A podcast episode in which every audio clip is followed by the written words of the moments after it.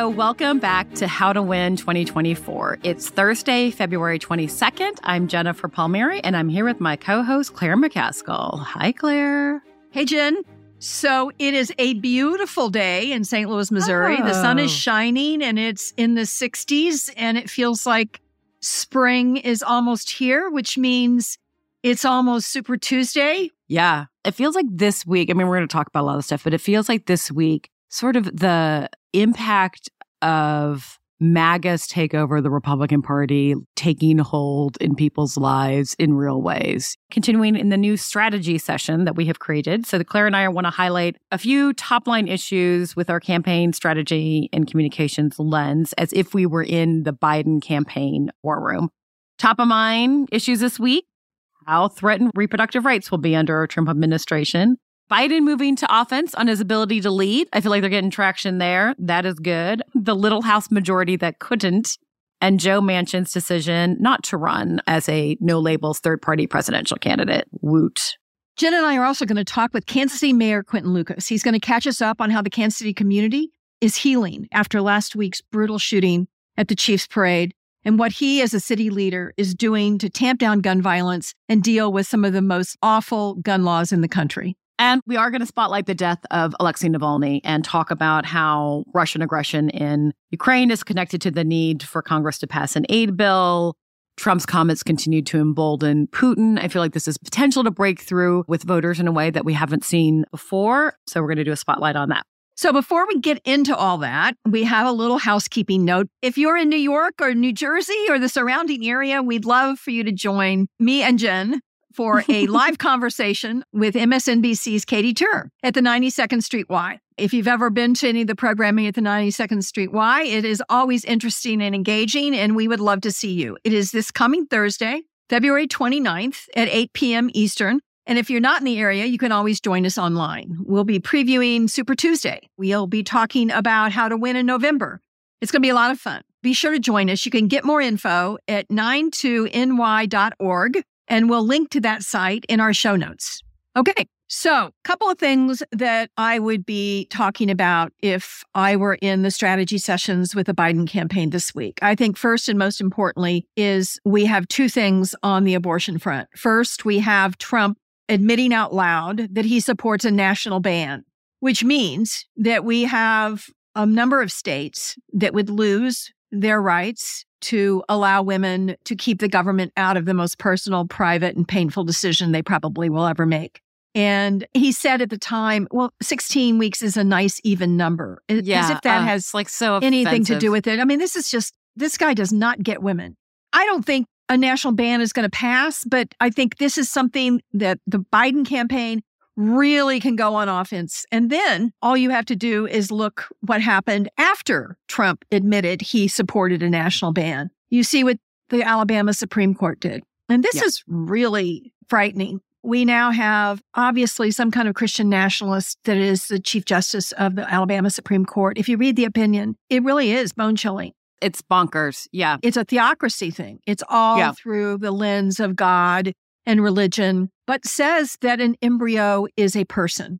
So what happens? Of course, the University of Alabama shuts down their IVF clinic. And women who had IVF appointments scheduled, I should say women and their partners, can no longer have the hope that they can have a child.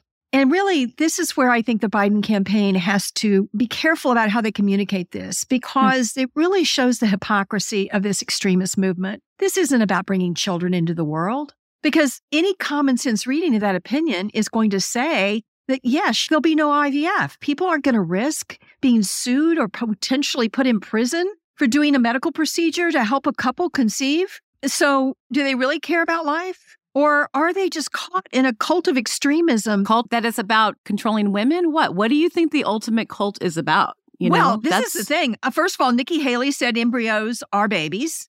So she's going down the Trump path on this. But then I Yeah. watched a video of a woman at the Heritage Foundation this week. I don't know if you saw this oh, online. Oh, I saw it. Oh, I saw it. where she Yeah. said, We got to go after contraception.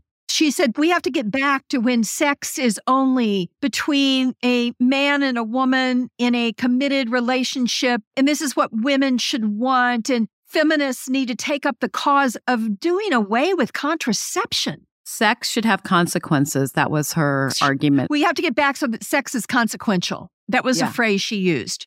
Oh my God. Such bullshit. Even prior to the Alabama Supreme Court IVF ruling, I thought there's a lot that happened this week. And I really think that all of this picture with Russia becoming clear about all of the ways that they are messing with us as well as the rest of the world is really important.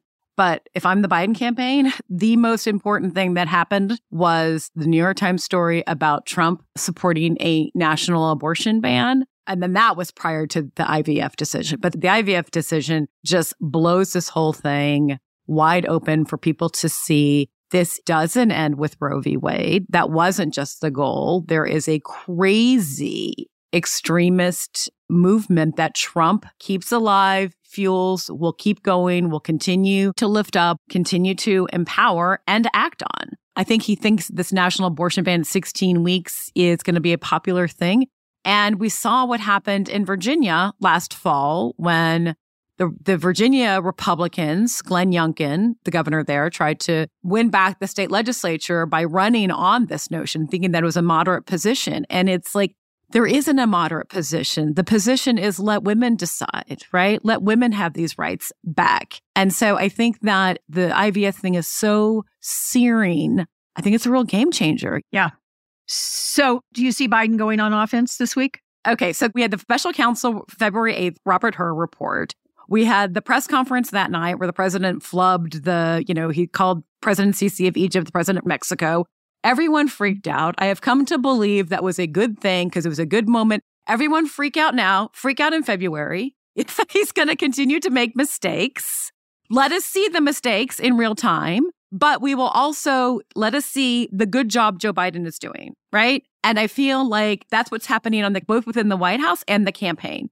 The president, you know, like, oh, doesn't do a lot of interviews. He takes questions from the press almost every day. He did it on Tuesday. He did it on Monday. He did it on Friday. He did it last Wednesday. Multiple times a week, he's interacting with the press. That means we get to see him doing his job, right? And also, he's being very Joe Biden. Yesterday at a fundraiser where he knew his remarks were, you know, going to be recorded, he said that Putin was a real SOB.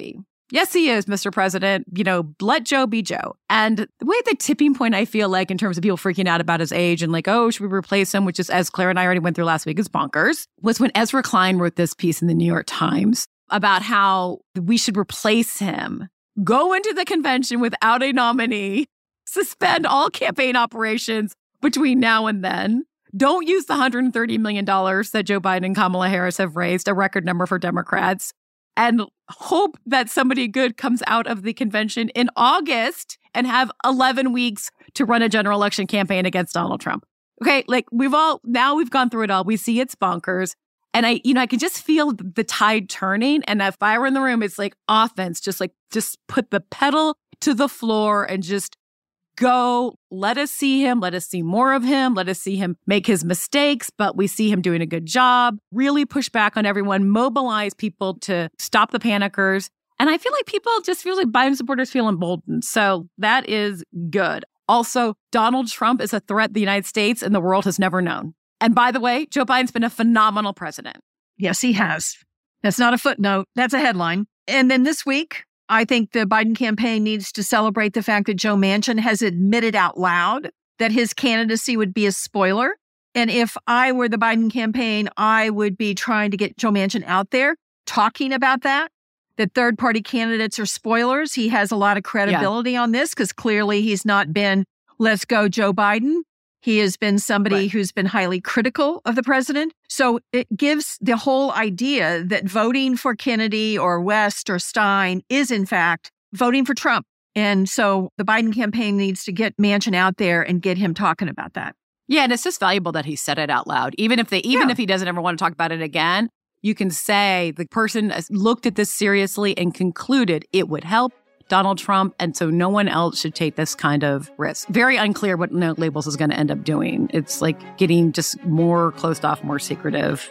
Okay, we've got to take a quick break, but when we come back, Kansas City Mayor Quinton Lucas joins us for a check in on how his city is doing after last week's shooting. Back in a moment.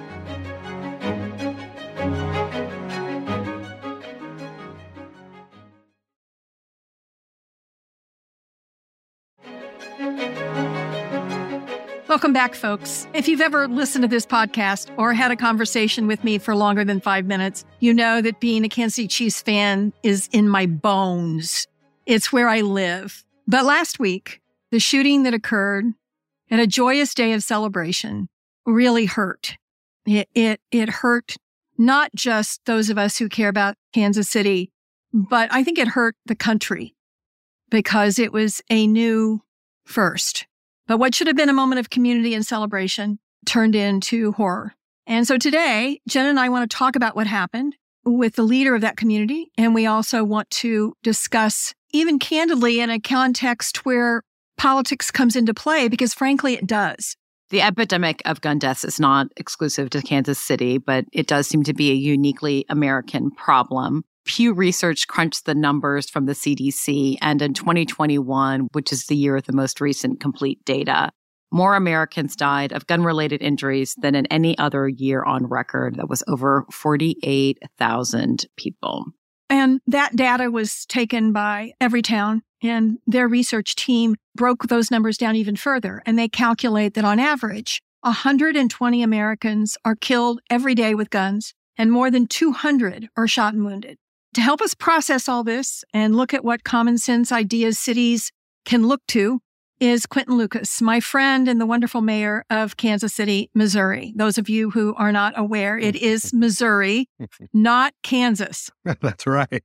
Mayor Lucas, thank you so much for joining us. Thank you. It's great to be with everybody. You bet. So, first, tell us how the community is doing. Uh, how's everybody feeling, and how has everyone processed this tragedy?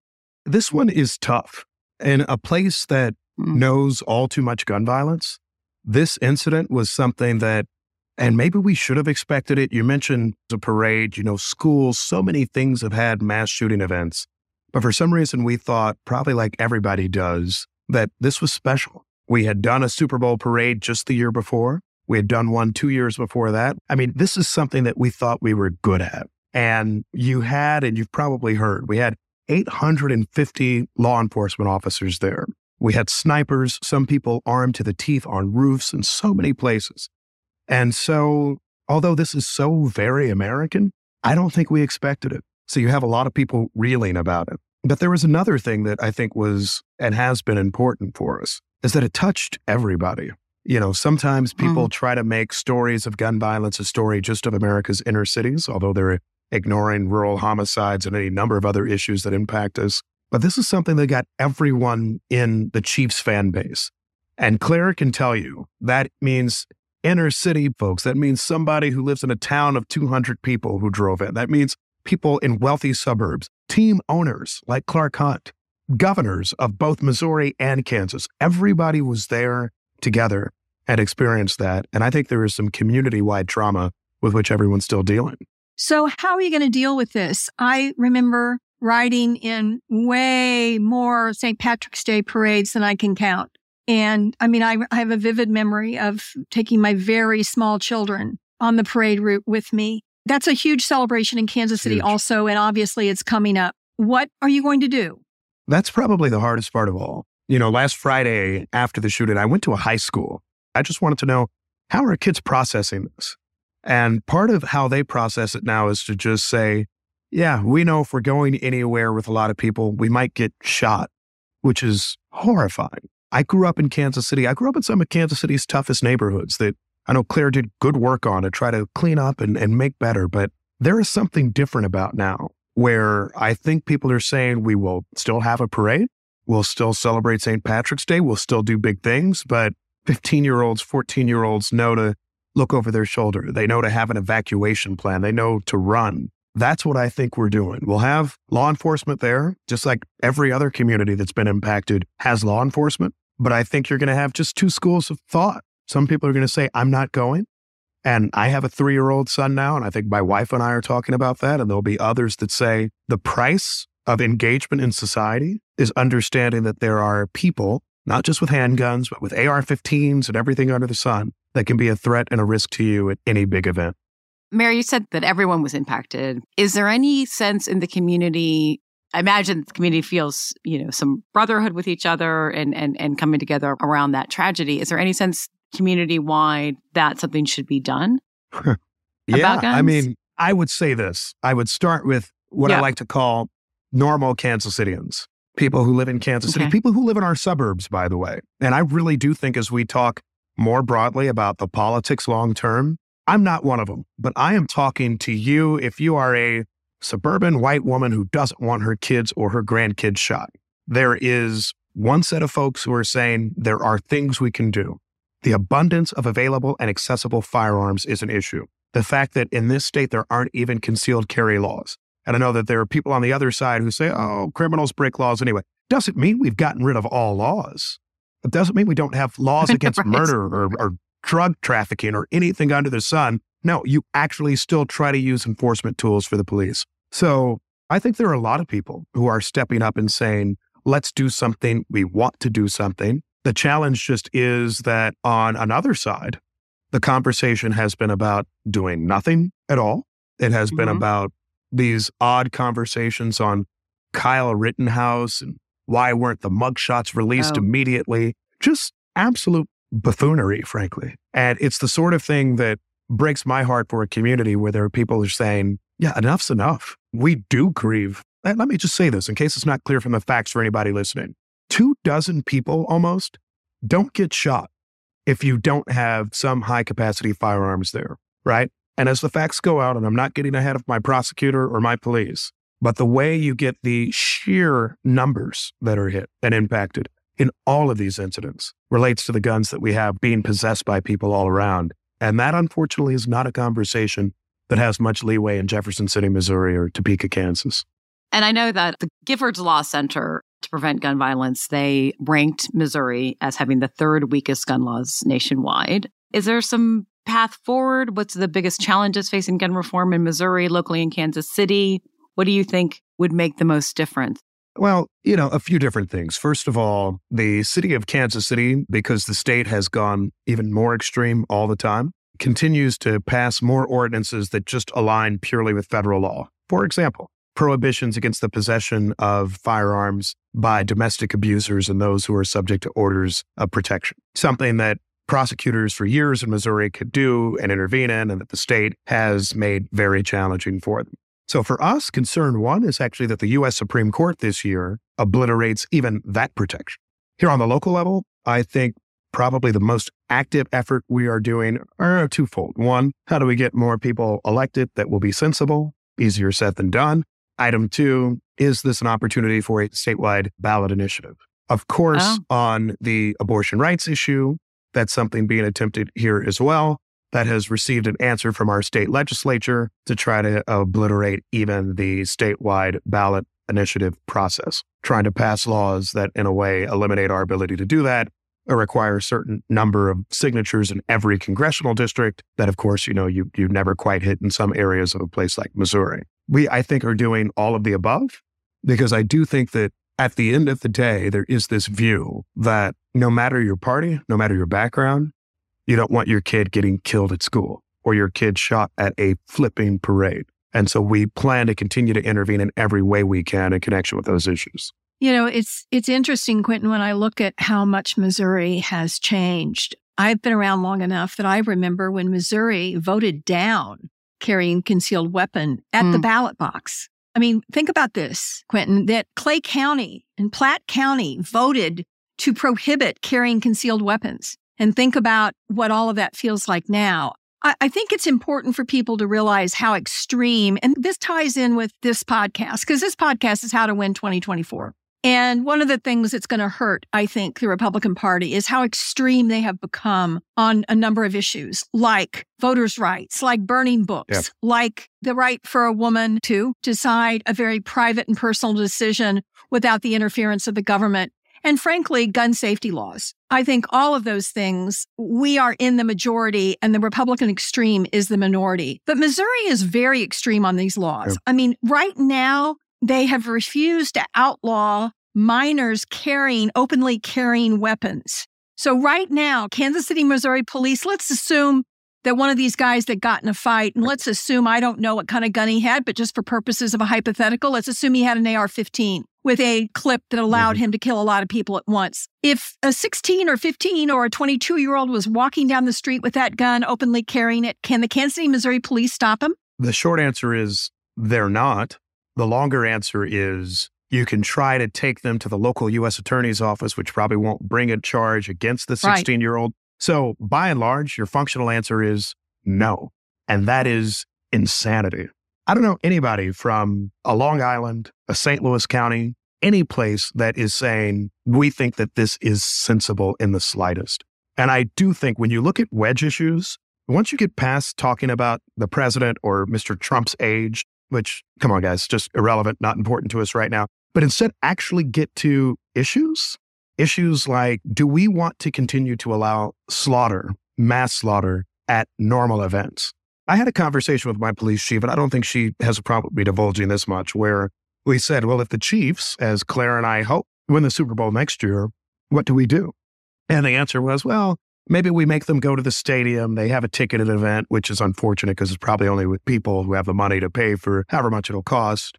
And in my head, I'm saying, wait, something as fundamental as parades, you know, for any of us who grew up with struggle, and frankly, no matter where we grew up, a parade is just like a normal thing. You can't have parades and festivals. And it's not because there's all of these soft on crime liberals and all of that, but it's because we're unwilling to say that we just want to make sure that AR 15s and other modified firearms, Glocks with switch devices and others aren't in our community. I mean, that's astounding to me.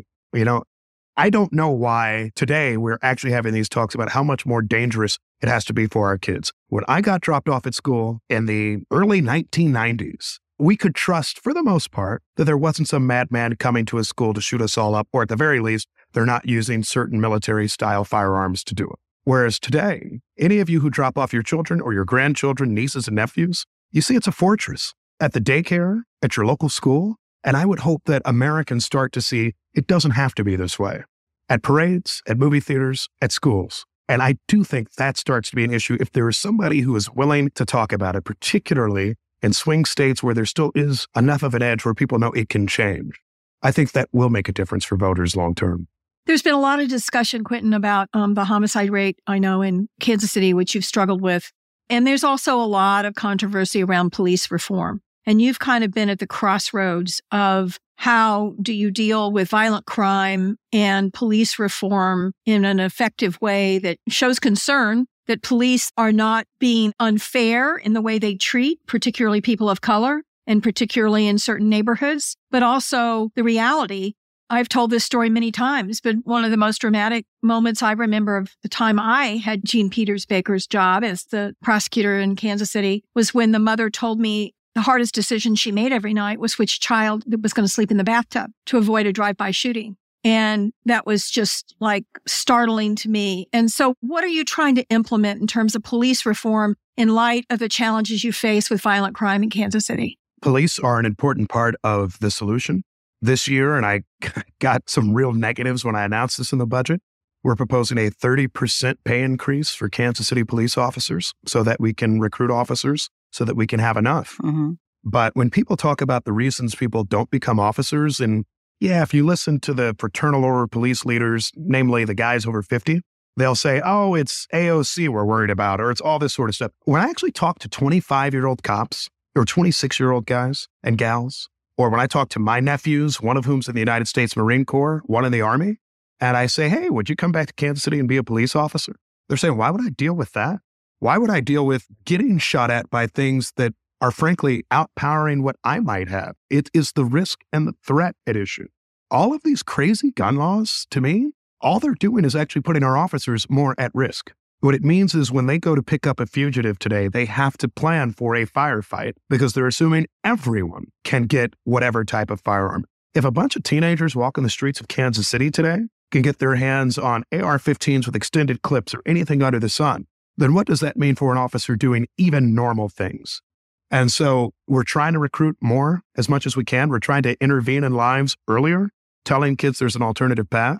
But I think gun safety, having fewer guns around, is an important part of our whole safety conversation. And what about police reform? What are you doing in the neighborhoods? Are you having trust issues on yeah. prosecuting these homicides that nobody wants to come forward because nobody trusts the police? Uh, we are dealing with that. And on police reform, a few different things. One, on the recruiting side, having departments that look more like their cities are an important part of, of what we do. not being afraid to say we need Black and Latino officers in our city, doing particular recruitment at HBCUs, you know, Lincoln University in Missouri and others is an important part of what we're trying to do. On the police reform side, a few different steps we've taken. Having better and more thorough review of officer involved incidents. We now are referring any officer involved shooting to outside agencies, letting people know that, yes, we recognize that there is a history. There's also a present that says we need to make sure we're listening to you. So, doing as much of that as possible. And importantly, making the engagement in the community more of our community action network centers so that, frankly, you have people, officers who are present in a neighborhood not just to arrest people, not just to be there in and out quickly, but instead to actually build those neighborhood connections. All of those are efforts, but I would be lying to you today if I didn't say, yeah, there's a huge trust issue that pervades in America.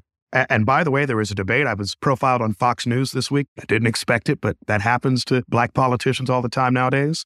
You know, calling folks in communities any types of names or saying it's a Black community issue or all these sorts of things don't help us don't help us come to solutions. And I think that's the battle we're facing in places like Missouri today. Mayor, I know that you are in Washington to attend a event with the president on gun violence prevention and that I saw that when the US Conference of Mayors met on January 18th, you did a discussion with the vice president, you know, just a couple weeks before the shooting. Tell us about what you expect to happen at the White House, what your experience with the administration is. I know President Biden's worked on this issue for decades, back to the Brady bill and assault weapons ban, but tell us about what you expect, what you're going to do there. You know what I'll say first for the administration is that damn it, they're trying. Yeah you know, probably the most profound thing I've done of late. I grew up knowing gunshots and I've had family members, sadly, we've lost to homicide, but I was in Connecticut this summer at an event Senator Chris Murphy put on, mm. and I talked to parents of children who were killed at Sandy Hook Elementary. And probably the most heartbreaking part while I'm talking to these mothers is that how many years on are we from that incident? 12. 12? I mean, that's probably the thing that is the most concerning and disturbing. And I talked to the vice president about that. I've talked to the president and the attorney general previously about it, which is what are we doing? It's one thing to, and totally tragic, and I don't know it, to lose a child, but to see everybody collectively say, eh, we'll move on, and to see more children lost and more families lost. And I think what my conversation with the vice president was about, and that was in front of about 500 mayors or something of the sort, was to say first, there are resources for communities that are impacted by gun violence. It was to say, stand with us. You know, we saw the Bipartisan Safer Communities Act passed, the first serious gun legislation passed in a generation, mm-hmm. which was vital. Yeah. But to say that, yeah, there are ways to do more. And in states like mine, where there are federal resources to help us stand up red flag laws, which seem to be the simplest thing ever, which is to say, how do we make sure if there's someone who's exhibited that they are in crisis, they don't get access to firearms?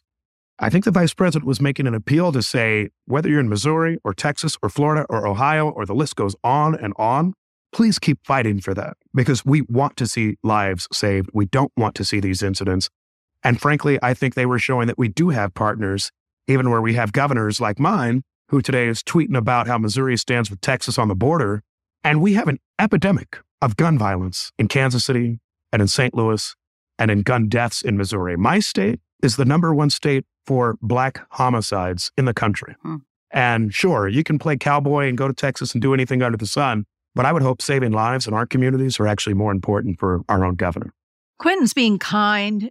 You know, he has to be careful. I think you're the only major city in the country whose police department is controlled by the governor, which goes back to Pendergast and, crazy corruption back in the day. And now the people who get elected in Jefferson City don't want to give up that power. And so I got to say this state legislative races matter. Way too many people get focused just on president and Senate and governor and Congress and maybe the mayor of a big city, but they forget about state legislatures. And the state legislature in Missouri is hurting our state. Fair enough. Yeah. I, I will just say briefly, it is insanity. And I think the problem in our state legislative races, too, so few are paying attention that lobbyists and others are able to just kind of say whatever. These folks will file the bills, they'll pass because no one wants that negative issue. And the hardest part of it all right now is, too, just like Donald Trump has created, and it's filtered down all throughout the country.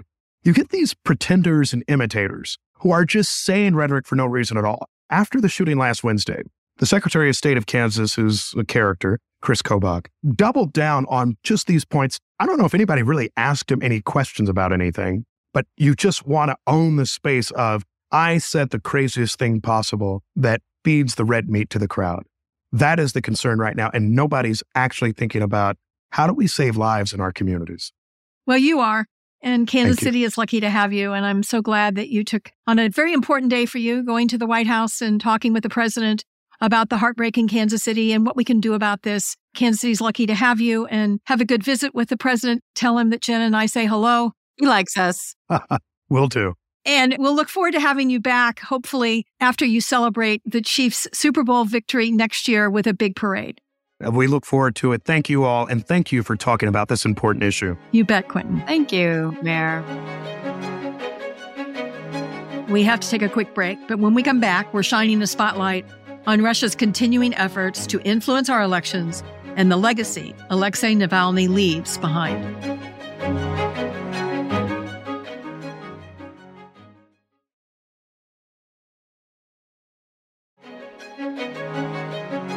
Welcome back. As I mentioned at the top of the show, the death of Russian opposition leader and anti corruption activist Alexei Navalny sent shockwaves through the US and Europe concerning pro democracy advocates in Russia and all around the world. President Biden directly blamed Putin for his death. Make no mistake, Putin is responsible for Navalny's death. Putin is responsible. What has happened to Navalny is yet more proof of Putin's brutality. No one should be fooled, not in Russia, not at home, not anywhere in the world. You know, Navalny's death came after Trump offhandedly, mm-hmm. you know, kind of cavalierly broadcasting at a rally in South Carolina that he would encourage Russia to do whatever the hell they want with our best friends, the democracies that have supported us whenever we have needed them. One of the presidents of a big country stood up and said, Well, sir, uh, if we don't pay and we're attacked by Russia, will you protect us? I said, You didn't pay? You're delinquent? He said, Yes, let's say that happened. No, I would not protect you. In fact, I would encourage them to do whatever the hell they want. You got to pay. You got to pay your bill. You know, this bromance, this bestie stuff with Trump and Putin is not only mm-hmm. ludicrous, mm-hmm. but it's a serious threat to national security. And this, I think, is really a narrative that needs to take hold. And as you said at the top, Jen, I think what happened with the murder of Navalny kind of highlighted the brutal nature of this thug. And it highlighted the fact that the Republican Party has completely disappeared when it comes to defending freedom, when it comes to making sure democracies thrive. It has become the party of Putin. And no better example of that than the aid package for Ukraine, Israel, and Taiwan. Great bipartisan numbers in the Senate. And now it sits over in the House the do nothing house, the house which can't get anything done, which can't get a border bill passed. So the president's going to have to take some kind of executive action on its own. But I feel, in addition to Navalny, and by the way, Putin did that, you know, had him killed because we saw what he looked like the day before he died. He looked okay, right? So this seems like a planned thing. Also, after Tucker Carlson's just outrageous can't be believed jaw dropping interview with Putin, right? So that's how effed up that guy is. Get Tucker Carlson on the hook defending this country, have the former president of the United States defend this country, say Russia can do whatever it wants, and then kill the most popular opposition leader in the world, presumably. So those guys have blood on their hands. So Tucker Carlson and Donald Trump and he drags all the Republicans with them, are just further in debt to Putin. And, you know, Trump's relationship with Putin predates him being president of the United States. You know, you will go back into the early 2010s and find Donald Trump saying nice things about Vladimir Putin. There has always been an admiration, a connection, but like it is taking over the Republican Party. They are not doing anything in Ukraine. A Russian operative, Smirnov, is revealed this week to have fed Russian government disinformation to Republicans in the Congress. Navalny is dead. Ukraine is on the verge of collapse if the United States is not able to get money, and the House Republicans are standing in the way at that as they are passing on disinformation spread to them by a Russian operative on behalf of the Russian government to try to impeach the president of the United States. In 2016, when I worked for Hillary, we spent a lot of time trying to convince the press that this was a serious issue, that Russia was trying to interfere in the United States presidential election to elect Donald Trump, and everyone ignored us. And now you feel like it's really coming full circle, right? This is going to be a major issue in the presidential campaign. President Biden said after Trump did what he did about NATO, he said that's anti American, right? It goes back to the fundamental question what this election is about protecting the republic, protecting the democracy. It just comes into real relief this week. Like, wow, it's not just that Donald Trump's got a crazy Christian nationalist agenda behind him. Vladimir Putin, who's not going to be satisfied until he has not just restored the Soviet Union, but, you know, maybe even going further into Europe. Yeah, I think going on offense on Putin is so smart for the Biden campaign. I think it's really important to draw the connection between the money. John McCain used to always talk about that really all Russia was was a gas station masquerading as a country that ran on corruption. And what Putin has done is Putin has his circle of oligarchs that he has made billionaires. And guess who Trump wants to be close to? Guess who Trump wants to sell overpriced condos and put his name on cheesy looking buildings with a lot of gilt gold? Yeah. It's Russian oligarchs. And, you know, the whole thing with Hunter Biden and this guy who was clearly an agent of Russian disinformation when he told yep. the FBI that somehow Joe Biden was involved in Hunter Biden's deals. I mean, this is in plain sight. They are having to take the word of an indicted perjurer, whereas all the Trump grift, a lot of it courtesy of Putin and his oligarchs, is not talked about. I think they've got to remember that just because people have heard it, it doesn't mean they can't hear it over, over, over, over, over, and over again. You know, not only is Navalny dead, the Russians are holding Evan Gorsuch, right, the Wall Street Journal reporter. And then after, again, keep in mind, this is all part of the plan, people. They get Trump on the hook on NATO. They get the ridiculous Tucker Carlson interview. They kill Navalny, and then they kidnap another American, a young woman this time, whose sin is for espionage because she donated $50 to the Ukrainian war effort. The point is for it to be outrageous. The point is for us to fear that, right? They look for things that seem outrageous so that we become a nerd to them. You know, you just see the picture clearly what Putin is willing to do and how much Trump and the Republican Party is backing him up. And now we've got this bill that Lindsey Graham and many, many other Republicans didn't vote for. It's in the House. We have a centrist bipartisan effort in the House to bring a bill forward. And here's Mike mm-hmm. Johnson. Mm-hmm. Uh, he's stuck on neutral. I mean, I believe there's rumblings that people don't think Mike Johnson has what it takes to be a leader. You can't always just stick your finger up and figure out, well, what do I need to do to keep my job? You've got to lead, especially when you have such a slim majority. So they've talked about a discharge petition, but that is mm-hmm. a nuclear option for the Republicans. So people who need to understand what this is, essentially, yeah. you can bring a bill to the floor of the House of Representatives without the Speaker's permission. It basically castrates the Speaker, to use a gross term, but it takes away his power by allowing people without his approval to bring it to the floor. The Republicans are saying they're not willing to do that at this point.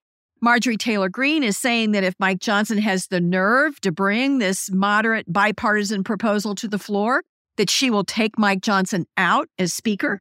It doesn't include humanitarian aid, but it does include aid to Taiwan, to Israel, and most importantly, to Ukraine. So Mike Johnson's going to have to do something when he gets back. He's got to keep the government open, and that's looming March 1st. But he's also going to have to make a decision on what we do about helping Ukraine. Because if we don't help Ukraine now, it's just going to cost us more later. Because it's not like Putin's going to go, okay, that went well. I'm going to go home now and quit. It's just going to cost more later. And by the way, like a huge majority of the American people support funding for Ukraine. Right. You know, they get it. It's a winner. It's a winner. And the other thing that's happening that's different from before, where Russia didn't really break through as a vulnerability for Trump, is Nikki Haley, right? You have a very prominent Republican out there most days criticizing Trump for helping be part of propping up this murderous dictator. And when you hear those arguments from a Republican, I feel like that is when it breaks through to the public consciousness. So, speaking of Nikki Haley, we are not going to be on the edge of our seats on Saturday for the South Carolina primary. I have a feeling it will be a nothing burger. I have a feeling that Trump will win, maybe not by 30, but probably by 20. If he wins by 15, that's a winner for her. But, you know, who knows? Maybe something happens differently and we'll talk about it next week. Registered voters can participate regardless of whether they are a Republican or a Democrat, as long as they haven't previously voted in the Democratic primary.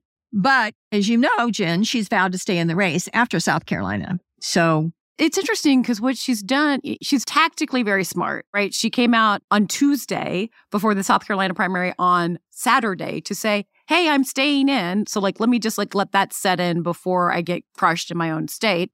And also, Super Tuesday was two weeks from that day. She wants people in Super Tuesday states to know she's still going to be around so they can still organize, raise money. By the way, she raised more money than Donald Trump did in the month of January. So she has money to stick around for a while. And I think, whereas we thought maybe she would stay in Super Tuesday and then get out, I think she plans to stay in. And there's no precedence for any of what we're going through in this presidential election year. But I think she thinks she's going to stay in until the convention and just kind of be a thorn in his side, you know, and then decide what to do. Of course, you know, she could run as a third party candidate. She kind of sounds like one, except for saying that embryos are babies because that's going to get you into some trouble. You know what? what? She may not be staying in till the convention. Yeah. She may be staying in until the conviction. that, yes, you are correct hanging around the hoop. I think she's hanging around the hoop for one of those offensive rebounds. That's what I think is going on. There you go. There you go. So, as Claire mentioned at the top, if you're in the New York area next week, join me and Claire for a live conversation with MSNBC's Katy Tur at the 92nd Street Y. I have never been to the 92nd Street Y. It has like such a storied history. I'm super excited to do it. Also, I get to meet Claire's husband, and Claire gets to meet my husband. That's also very exciting. It's Thursday, February 29th at 8 p.m. Eastern. And if you're not in the area, you can also join us online. We'll be talking Super Tuesday and looking at how to win this incredibly consequential election. It's going to be a lot of fun. Be sure to join us. You can get more info at 92ny.org, and we'll link to the site in our show notes. Thanks so much for listening. As always, if you have a question for us, you can send it to howtowinquestions at NBC uni.com, or you can leave us a voicemail at 646 974 4194, and we might answer it on the pod. And remember to subscribe to MSNBC's How to Win newsletter to get weekly insights on this year's key races sent straight to your inbox. I wrote a long piece this week about why it would be bonkers to try to replace Joe Biden and why he remains he remains Democrats' best option to beat Donald Trump for lots of reasons money, organization, skills, accomplishments. So check that out and visit the link in our show notes to sign up for the email. This show is produced by Vicky Vergolina and Jessica Schrecker. Paul Mounsey, Catherine Anderson, and Bob Mallory are our audio engineers. Our head of audio production is Bryson Barnes. Aisha Turner is the executive producer for MSNBC Audio and Rebecca Cutler is the Senior Vice President for Content Strategy at MSNBC. Search for How to Win 2024 wherever you get your podcasts and follow the series.